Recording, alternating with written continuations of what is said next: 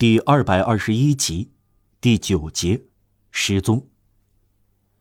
读者刚看到玛丽·约斯发现了，或者以为发现了，他叫于雪儿。随着恋爱，就越想了解情况，知道他叫于雪儿，已经知之甚多，其实很少。玛丽·约斯在三四个星期内吞下了这份幸福，他想得到另外的幸福，要知道他住在哪里。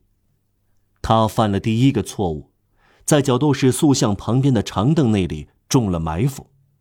他犯了第二个错误，白发先生独自前来，他便不在卢森堡公园待下去。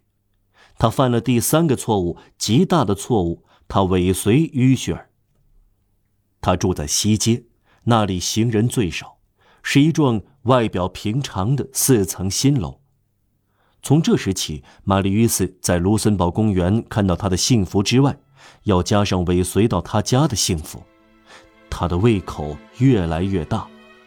他知道他叫什么，至少是他的小名儿，可爱的名字，一个女人真正的名字。他知道他住在哪里，他想知道他是什么人。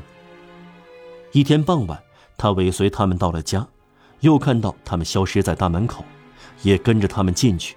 大胆的问门房：“刚进门那位是住在二楼的先生吗？”“不是。”门房回答。“哎，这是住在四楼的先生。”又向事实跨进一步，成功使玛丽·约斯变得更大胆。是住在前楼吗？“当然。”门房说，“房子是临街建造的。”这位先生是什么职业？玛丽·约斯又问。是拿年金的先生，一个非常和善的人，虽然不富，却对穷人做善事。他叫什么名字啊？门房抬起头来说：“先生是密探吗？”马吕伊斯于是相当尴尬的走了，但非常高兴，他有了进展。好，他想，我知道他叫于雪儿，父亲是个拿年金的，住在西街。在四楼上。第二天，白发先生和他的女儿在卢森堡公园只短暂露了一下面。天还很亮，他们就走了。马吕伊斯尾随他们到西街，仿佛他已养成了习惯。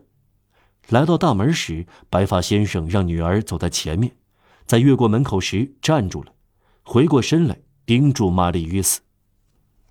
下一天，他们没有来到卢森堡公园。玛丽伊斯白白的等了一整天。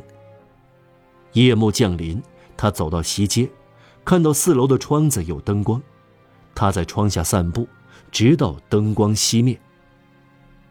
下一天，他们没有来卢森堡公园。玛丽伊斯等了一整天，然后到窗下值夜班，一直待到了晚上十点钟。他的晚饭胡乱对付过去，寒热使病人不吃也饱。爱情使恋人不吃也能饱。他这样过了一星期，白发先生和他的女儿不再出现在卢森堡公园。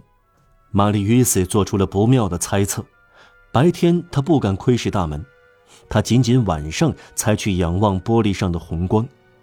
他不时看到有影子掠过，心房怦然乱跳。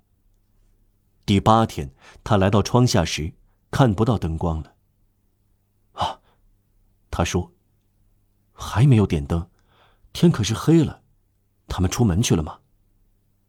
他等待着，直到十点钟，直到午夜，直到凌晨一点钟，四楼的灯光还是没有亮起来，没有人回家。他非常沮丧的走掉了。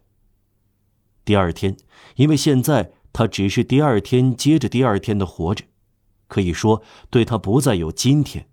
第二天，他在卢森堡公园找不到他们，就等在那里。黄昏时，他又去那幢楼，窗户没有灯光，百叶窗紧闭，四楼一片漆黑。玛丽·约斯敲大门，进门后对门房说：“四楼那位先生呢？搬走了。”门房回答。玛丽·约斯摇摇晃晃、有气无力地说：“什么时候搬走的？”昨天。眼下他们住在哪里啊？不知道。